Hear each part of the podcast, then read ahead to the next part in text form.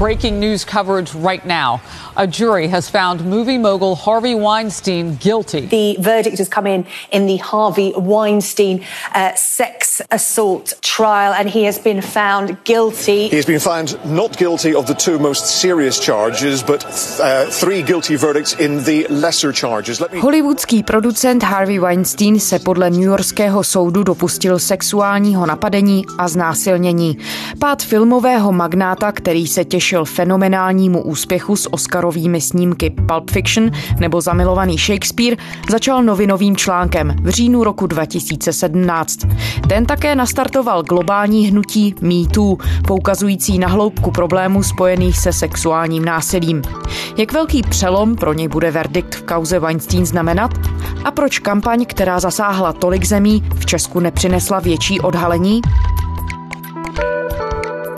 Je středa 26. února, tady je Lenka Kabrhelová a Vinohradská 12, spravodajský podcast Českého rozhlasu případu, který spustil kampaň mýtu, zazněl první verdikt. Bývalého hollywoodského producenta Harveyho Weinsteina uznala porota v New Yorku vinným ze sexuálního napadení a z lehčí formy znásilnění.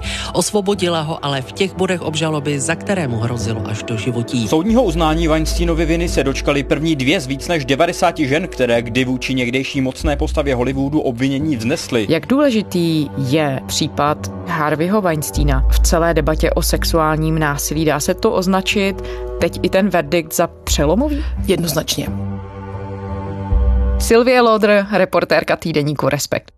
Tam vlastně byl takový zajímavý moment, kdy soudce, který vlastně tomu soudu předsedal, soudce Burke, vyzýval ty porodce, aby z toho nedělali referendum o celém tom hnutí mýtu, ale my se tomu vlastně nevyhneme. To je samozřejmě moment, který rozhodoval o tom, jak celá ta debata bude vnímána, protože si připomeňme, že to virální hnutí vlastně reagovalo na ten odhalený příběh Harveyho Weinsteina. Now to the latest on Harvey Weinstein, the New York Times reporting allegations by numerous women who say the Hollywood mogul sexually harassed them. The New York Police Department has opened a criminal investigation into Harvey Weinstein, the Hollywood Reporter has confirmed. Hollywoodem otřásal skandál kolem obvinění mocného producenta Harveyho Weinsteina ze sexuálního obtěžování.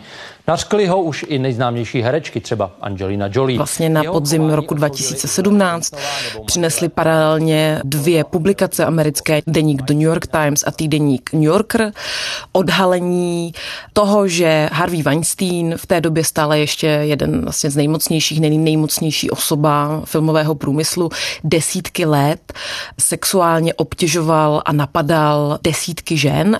Příběhy žen, které měl Weinstein napadnout, zveřejnil časopis The New Yorker. Ten také publikoval údajnou nahrávku situace, kdy se producent pokoušel do svého hotelového pokoje nalákat modelku Ambru Gutierrezovou. Ta ovšem na sobě měla nahrávací zařízení, protože v té době už Weinsteina sledovala policie. A nebyly to tedy jenom umělkyně, které s ním nějakým smyslu přišly do styku, ale také zaměstnankyně jeho firem a procházelo mu to. A v reakci vlastně na to byl založen ten hashtag MeToo a následovala ta opravdu celoplanetární, což je potřeba zdůraznit. Velmi často slyšíme, že to je nějaká specificky americké téma. Není tomu tak. Opravdu to hnutí bylo globální, zasáhlo víceméně všechny země na světě. Tak potom následovala celá ta velmi intenzivní společenská debata o tom problému. Исландская певица Бьорк призналась, что она тоже жертва сексуальных домогательств. Известная американская актриса и певица Алиса Милано в социальных сетях предложила девушкам поучаствовать в флешмобе. Trois mois après l'éclatement de l'affaire Weinstein, après la vague de dénonciations de harcèlement, d'agression sexuelle sur Twitter, c'est une autre voix qui se fait entendre aujourd'hui. Doch seit MeToo ist eine neue Debatte über Sexismus entbrannt. To znamená, že ten případ naprosto je klíčový a velmi symbolický pro to, jak celé to hnutí bude vnímáno. Proti Harveymu Weinsteinovi na počátku svědčilo 80 žen, ale u toho soudu nakonec stanuly ženy dvě. Mm-hmm. Čím to je? Jak hmm. se to stalo? Vlastně svědčilo jich celkem šest. Je vlastně dobré připomenout, že ten soudce povolil něco, co už jsme začali vnímat i v jiných kauzách. Konkrétně bych zmínila třeba případ Billa Cosbyho. Americký herec a komik Bill Cosby půjde do vězení za sexuální násilí. Soud mu udělil desetiletý trest s tím, že po třech letech může požádat o propuštění. Toto je případ znásilnění Cosbyho bývalé přítelkyně a někdejší kanadské basketbalistky, která se s hercem zná od roku 2000 2002. Celkem ale někdejšího komika ze sexuálního zneužívání obvinilo víc než 50 dalších žen. Některé ty případy jsou však dnes už promlčené. Zase, že to je taková nová praxe, že vlastně ten soud, kromě těch konkrétních případů, za které je ta osoba posuzována, tak vlastně připouští ještě další svědkyně, obvykle, že v těchto případech jde o ženy, které jaksi dokreslují, byť teda není ten obžalovaný souzen za to, co provedl těm svědkyním, ale jsou přizvány k tomu, aby jaksi dali té porotě jakýsi širší obraz toho chování toho člověka a má se právě za to, že to jako kdyby ukazuje, že ty případy, za které jsou skutečně ti lidé souzení, nebyly ojedinělé, že to bylo jako běžné chování. Takže těch žen bylo celkem šest a ty důvody jsou velmi různorodé. Jeden důvod je ten, že samozřejmě to jeho chování trvalo desítky let. To znamená, že podle právního řádu některé ty činy byly prostě promlčené, ale dobré je zmínit, že právě jedna z těch svědkyň, herečka Anabel Shikoria, ta událost, o které ona svědčila, tak skutečně už byl promlčen. Nicméně ten soudy právě přizval jako svědkyni, aby doložila to, že to Weinsteinovo chování skutečně netrvalo pouze nějakou omezenou dobu, ale trvalo prostě desítky let. Na straně druhé je dobré zdůraznit, že obvykle se, když se o tom mýtu mluví zejména v českém kontextu, tak se velmi často to jako odmávne takovou zkratkou, že to jsou velmi banální situace, které se staly před desítkami let. Není tomu tak ani u Weinsteina, ani u drtivé většiny těch případů, takže spousta těch případů nespadala pod tu promlčecí lhutu, skutečně se do toho vešly ty případy. Nicméně, samozřejmě jak v českém, tak v americkém systému je potřeba součinnost těch obětí nebo těch, abychom byli úplně super korektní, těch, které obvinují. No a ne všechny ty ženy byly ochotny se vystavit opravdu si asi nikdo neumíme představit jako neuvěřitelnému tlaku.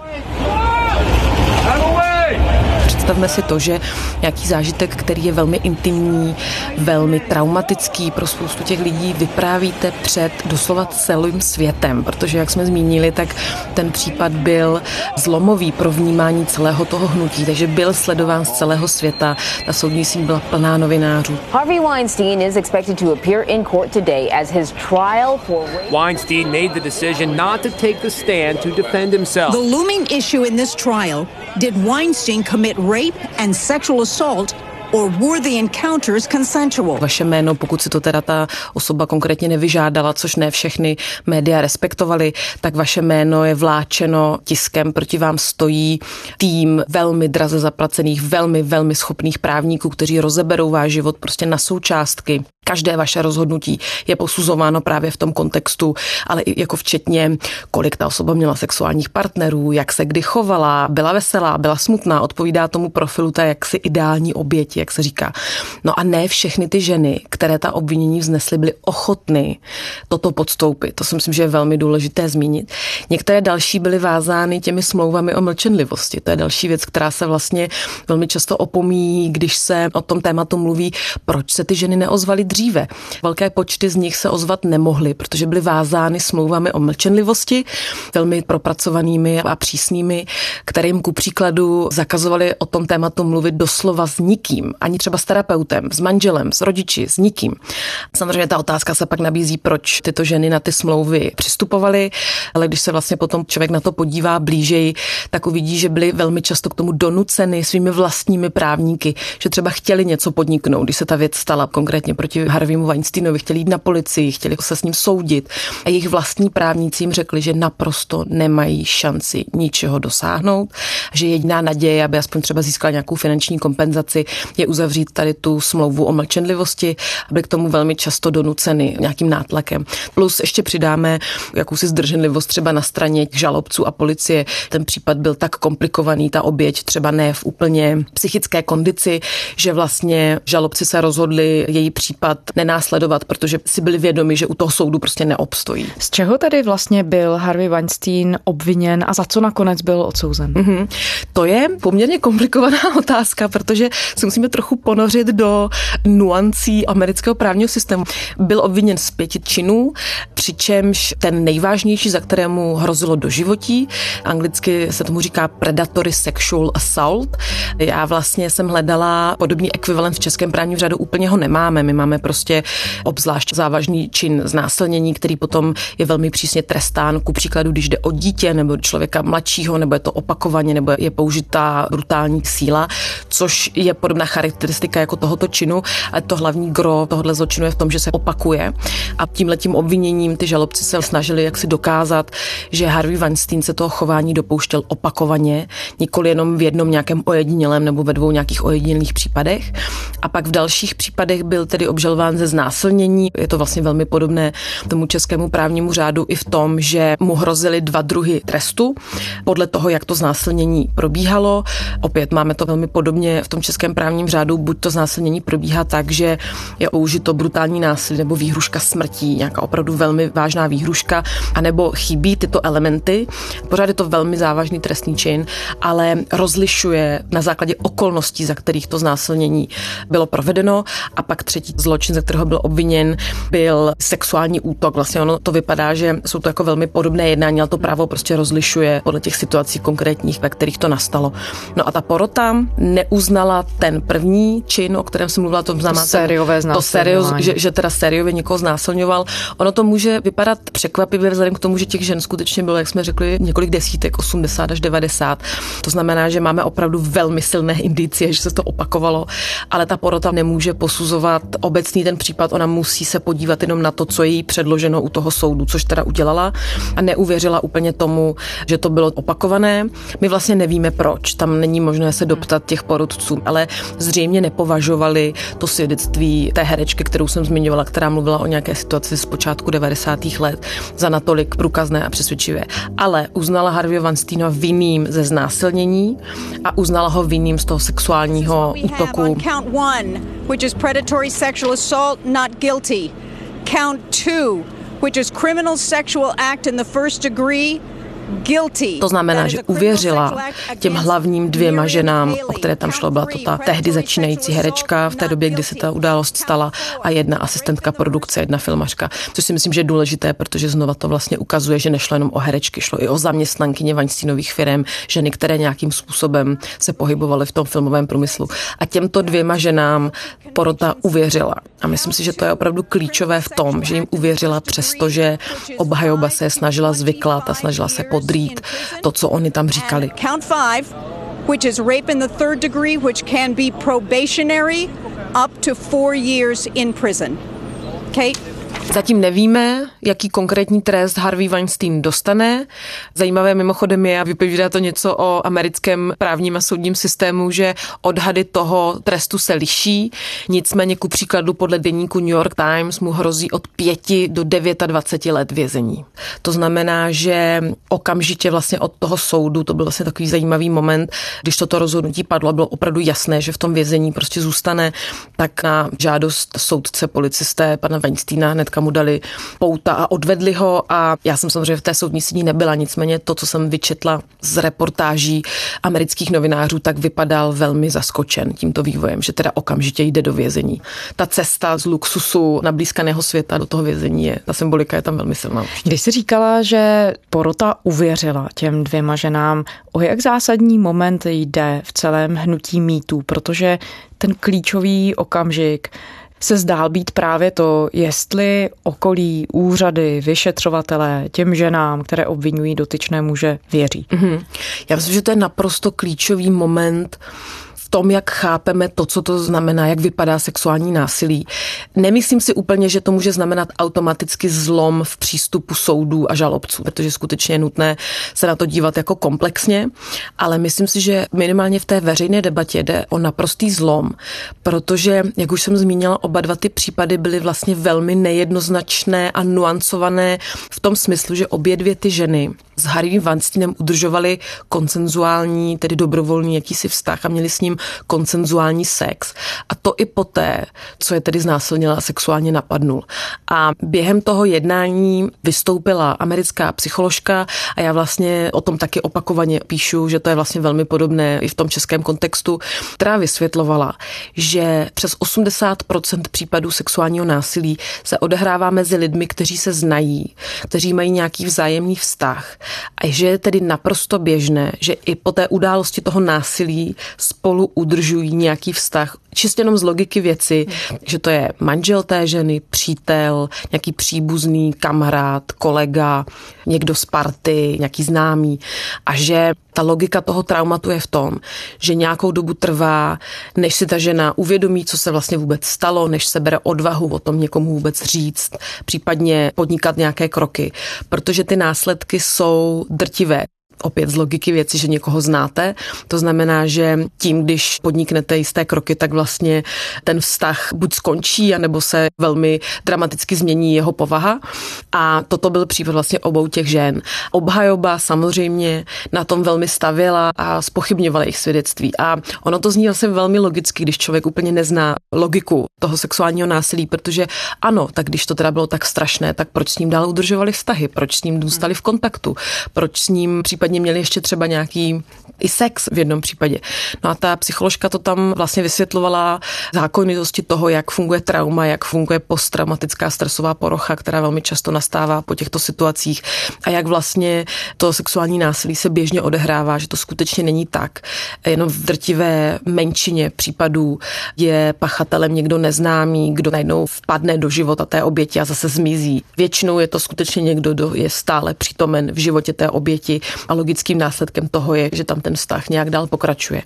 A pokud tohle bude hlavní vzkaz toho soudu, že takto vypadá sexuální násilí a ta porota uvěřila těm příběhům a přijala za svou tady tu logiku a ty zákonitosti toho problému, tak si myslím, že to je vlastně velmi důležitý posun v tom, jak my všichni budeme moci to téma vnímat veřejnost, že skrz tady spoustu článků, které se o tom tématu napíšou, tak se může posunout vnímání toho, co to vlastně je sexuální násilí, jak obvykle probíhá, jak obvykle se chovají oběti, kdo jsou obvykle pachatele. Ve Spojených státech ten rok 2017 a případ Harveyho Weinsteina rozpoutal vlastně jednak vlnu mýtů a jednak řadu těch případů, které se týkaly hlavně médií, showbiznesu. Vlna sexuálních skandálů v USA zatím nejviditelněji dopadá na filmový průmysl. Kvůli obvinění herce Kevina Spaceyho z obtěžování kolegy skončil úspěšný a slavný seriál House of Cards a herec také úplně zmizí ze scén v novém filmu Ridleyho Scotta. Nejnověji se, problémy, se s problémy potýká taky jeden z nejvýznamnějších amerických komiků, stand-up comedian Louis C.K. Je nějaké vysvětlení pro to, že ta vlna mýtů nezasáhla i jiné obory? Ona zasáhla. Já vlastně vždycky zdůraznuju, když o tom mluvím, že ta showbiznisová mediální část je ta nejvíc viditelná z logiky věci, protože jde o slavné lidi, jde o sledované obory, ale třeba konkrétně zmíním autorky toho odhalení, které vyšlo v New York Times, tak oni vlastně paralelně s tím, když pracovali dlouhé měsíce na tom odhalení, tak se ku příkladu věnovali sexuálnímu obtěžování v řetězci McDonald's. A pak během těch let, které tedy následovaly, se mluvilo o tom tématu ve všech dalších téměř myslitelných oborech.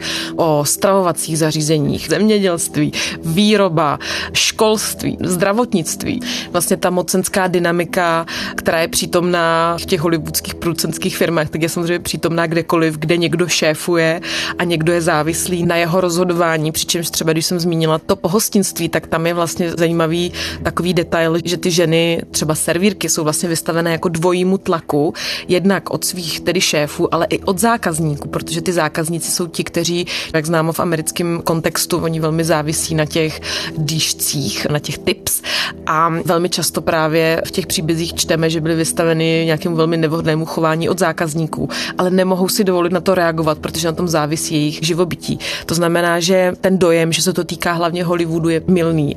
Američtí novináři, myslím, soustavně a pečlivě rozkrývali tu situaci i v dalších oborech. A plus bych určitě zmínila, že se to netýká jenom pracovního prostředí. Vlastně ona ta vlna byla tak masivní, že se začalo mluvit o obtěžování na ulici, obtěžování v klubech, situace související, když někam cestuje člověk. Vlastně jako, že to zasáhlo opravdu veškeré aspekty života, kde se něco takového může stát. Jedna z výtek vůči hnutí mýtů ovšem zněla, že od toho, řekněme, října 2017 se objevila celá řada případů, kdy přišlo obvinění proti konkrétnímu konkrétnímu muži. Možná v drtivé většině to nebylo prokázáno u soudu, takže vlastně to bylo slovo proti slovu. Mm-hmm. A ti muži argumentují tím, že museli čelit docela vážným důsledkům, změnil se jim osobní život a tak dále. Mm-hmm. Že prostě na základě toho, že vzešlo nějaké obvinění a společenská atmosféra je nějaká, tak ten člověk třeba byl zbaven práce nebo o ní přišel. Mm-hmm. Tak vlastně mýtů čelilo více, že někdy ty případy nemusí být spravedlivě, když použiju slovo rozehrané nebo spravedlivě vznesené. Tak jakým způsobem v tomhle se ta debata posunula, nebo ty mm-hmm. argumenty? Já si myslím, že ano, že je důležité zmínit jednak to, že to riziko nějakého přehnaného společenského tlaku na třeba jednotlivé firmy nebo instituce, aby se jako tedy velmi rychle a velmi rázně vypořádali s lidmi, proti nímž je zneseno nějaké obvinění, tak samozřejmě to riziko tam naprosto existuje. Když se nicméně podíváme na ty konkrétní příklady, tak já se tady přiznám, že si nevybavuju žádný, kde by to opravdu působilo dojmem, že by to byl pouze třeba jeden člověk, že by to bylo nějak jako dramaticky nepodloženo. A znova je dobré si připomenout, že to rozhodnutí, no se to jako velmi často rámuje, jako že DAF rozhoduje o něčem, ale rozhodují akcionáři té firmy, nebo rozhoduje nadřízený toho dotyčného člověka, nebo rozhoduje, když dám třeba konkrétní příklad jednoho dalšího slavného muže v případě třeba Kevina Spaceyho herce, tak o tom, zda on bude někde angažován, prostě velmi často rozhoduje skutečnost, že ti třeba režiséři s ním odmítají pracovat čistě proto, že mají indicie, že s ním nikdo nebude pracovat z těch profesionálů, protože prostě za ním skutečně jde historie obtěžování desítek lidí v prostředích natáčení nebo v londýnském divadle, kterému on šéfoval.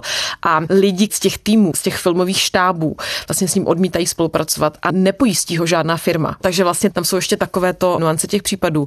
Ale je dobré zmínit, že vedle těch konkrétních obvinění proti konkrétním lidem běží ohromná spousta příběhů a troufám si říct, že to je vlastně většina z toho hnutí nebo z té kampaně, která se objevila pod tím hashtagem MeToo, která nikoho konkrétního neobvinuje, protože když si připomeneme ten cíl, který na začátku byl, který byl ukázat, jak běžné zkušenosti žen v tomto směru jsou, tak drtivá většina žen, na to si myslím, že určitě platilo o tom českém kontextu, že tady bylo desítky a stovky žen, které ten hashtag sdíleli a něco tam napsali, ale u drtivé většiny žen nešlo o žádné obvinění proti konkrétnímu člověku, prostě jenom sdíleli ten svůj příběh, co se stalo, nemířilo to proti nikomu konkrétnímu, což je dobré si uvědomit, že to je mnohem širší než jen v úvozovkách několik tedy konkrétně obviněných mužů. A ještě bych zmínila jednu věc a to tu, že velmi často se soustředí pozornost na ty obviněné a na důsledky, které to má pro ty obviněné. A méně už se soustředí pozornost na ty ženy, které ta obvinění vznesla.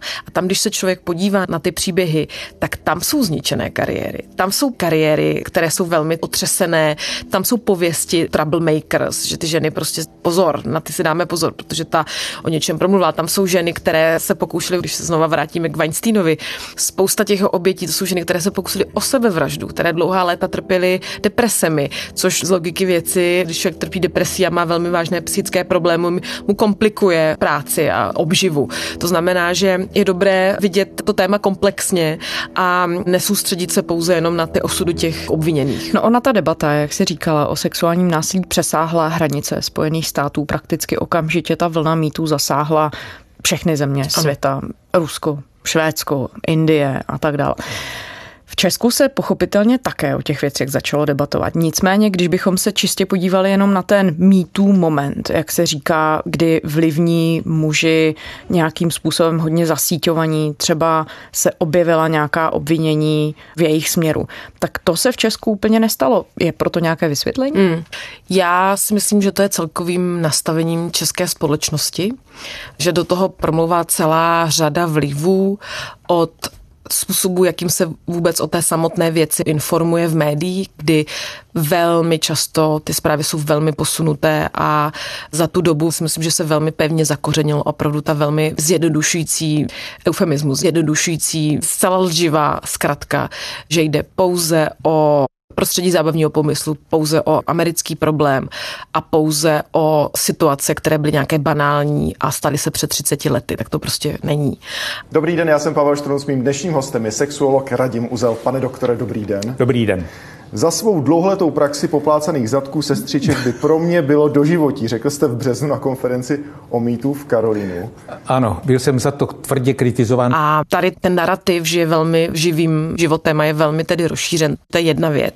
Co je příčinou toho, že některá žena, já nevím, chtěla se stát slavnou herečkou a režisér ji sáhl na stehno.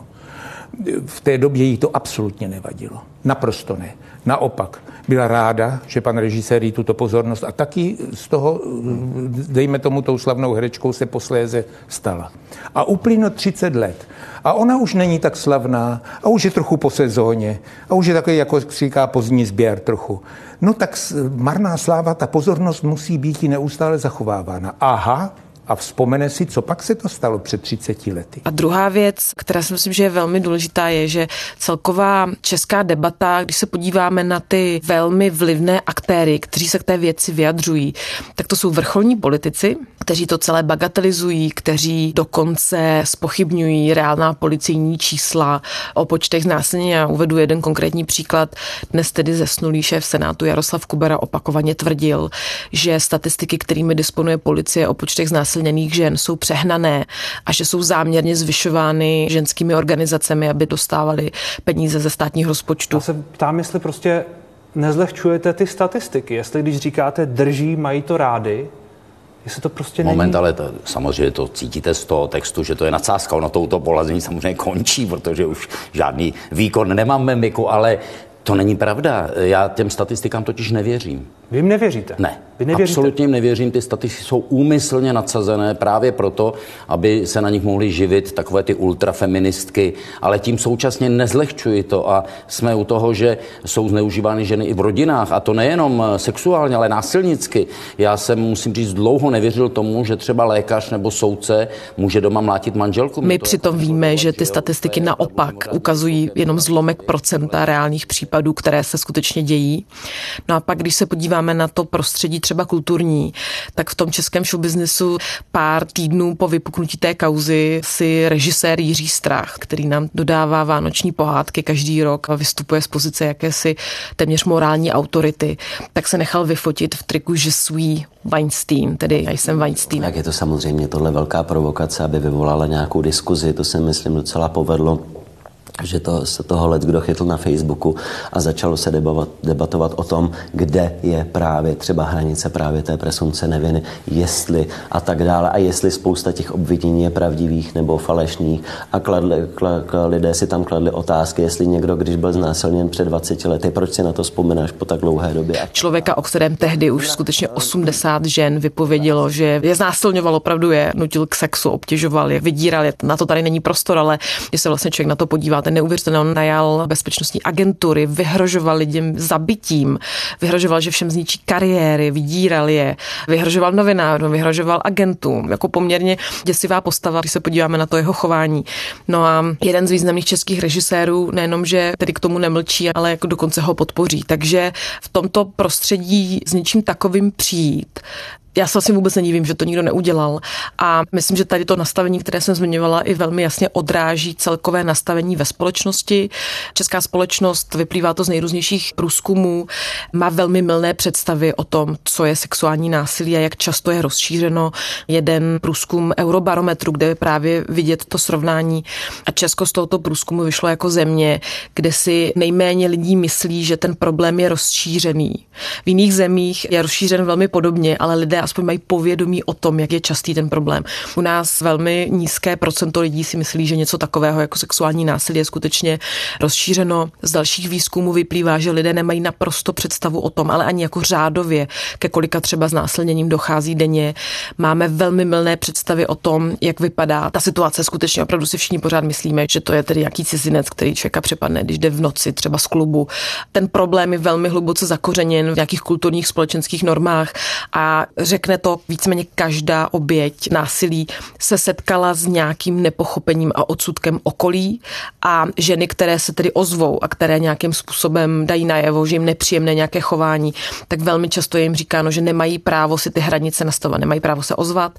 A v této společensko-politicko-mediální atmosféře s něčím takovým přijít znamená vystavit se extrémní vlastně kampaní vůči vlastní osobě, extrémnímu odsudku a já se vlastně nedivím tomu, že to nikdo neudělal. Ty se tomuhle tématu jako novinářka věnuješ dlouhodobě. Od té doby, co mýtů nastoupilo takhle globálně, pozoruješ v českém prostředí nějakou změnu, posun téhle logiky nebo vůbec toho narrativu, který, jak říkáš, převládá tedy ten jeden. Mm-hmm. Já určitě pořád si myslím, že to trvá. Nicméně máme jisté náznaky, že se něco mění. Konkrétně bych zmínila právě ty policejní statistiky, o kterých jsem mluvila. Vyšla loni zpráva o tom, že za rok 2019 policie zaznamenala nejvyšší počet hlášených znásilnění za posledních 10 let zhruba, což samozřejmě může znamenat buď to, že je víc těch případů, anebo to může znamenat to, že lidé ty případy více hlásí. A máme indicie o tom, že to je spíš to druhé vysvětlení. Nejčastěji znásilňuje někdo, koho oběť zná. I to je důvod, proč tak málo znásilněných žen případ nahlásí. Podle odhadů pouze každá desátá. V posledních letech se ale v západní Evropě začalo obracet na policii více obětí a nárůst zaznamenaly i tuzemské statistiky. Od začátku roku do konce srpna řešila policie už 525 případů. Odborníci se shodují, že za větší otevřenost částečně může i kampaň mýtů. Konkrétně loni v prosinci vydala Univerzita Viel takovou studii, která sledovala nárůst hlášení znásilnění ve 24 zemích OECD, mezi nimi teda i v Česku. A ty autoři té studie velmi přesvědčivě prokázali, že to byl skutečně přímý důsledek té debaty. To znamená, že ženy, protože zejména ženy jsou oběťmi sexuálního násilí, se prostě méně bojí tu věc hlásit, protože jednak vidí, že nejsou sami v tom a jednak vidí jistou naději právě v tom, že i když což si myslím, že je další vzkaz toho Weinsteinova případu, že někdo, kdo si opravdu o sobě myslel, že je naprosto nedotknutelný, že stojí nad zákonem, tak vidíme, že nad tím zákonem nestojí, i na něj ten zákon dopadá. A myslím, že toto vědomí prostě inspiruje více lidí k tomu, aby skutečně se na tu policii začali obracet, což si myslím, že je velmi pozitivní dopad. A ještě bych zmínila jeden dopad a ten jsem vypozorovala za tu dobu, když mluvím s ženami, které něco podobného zažily, tak to hnutí mělo pozitivní dopad v tom, že velká většina žen si žila v tom, že se to stalo jenom jim, že je něco nějak v nepořádku s nimi, protože se to přece nikomu jinému neděje, takže to musí být problém v nich. A když najednou viděli, že se to děje opravdu obrovskému množství žen, což je samozřejmě na jednu stranu velmi drtivé zjištění, že tolik žen má s tím zkušenost, ale pro ty oběti to naopak mělo jakýsi uklidňující efekt, že v tom prostě nebyli sami. A je to prostě nějaký rozšířený společenský jev, který nesouvisí s tím, že oni něco provedli, ale prostě se to děje ženám a je to problém, který je nutný řešit. A ta společnost konečně říká, pojďme ho řešit. Silvia Lodr, reportérka týdeníku Respekt. Děkujeme. Díky za pozvání. A to je ze středeční Vinohradské 12 vše. Komplet všechny naše díly najdete na stránkách i rozhlasu, našeho spravodajského webu a také ve všech podcastových aplikacích. Psát nám můžete na adresu vinohradská12 savináč rozhlas.cz. Těším se zítra.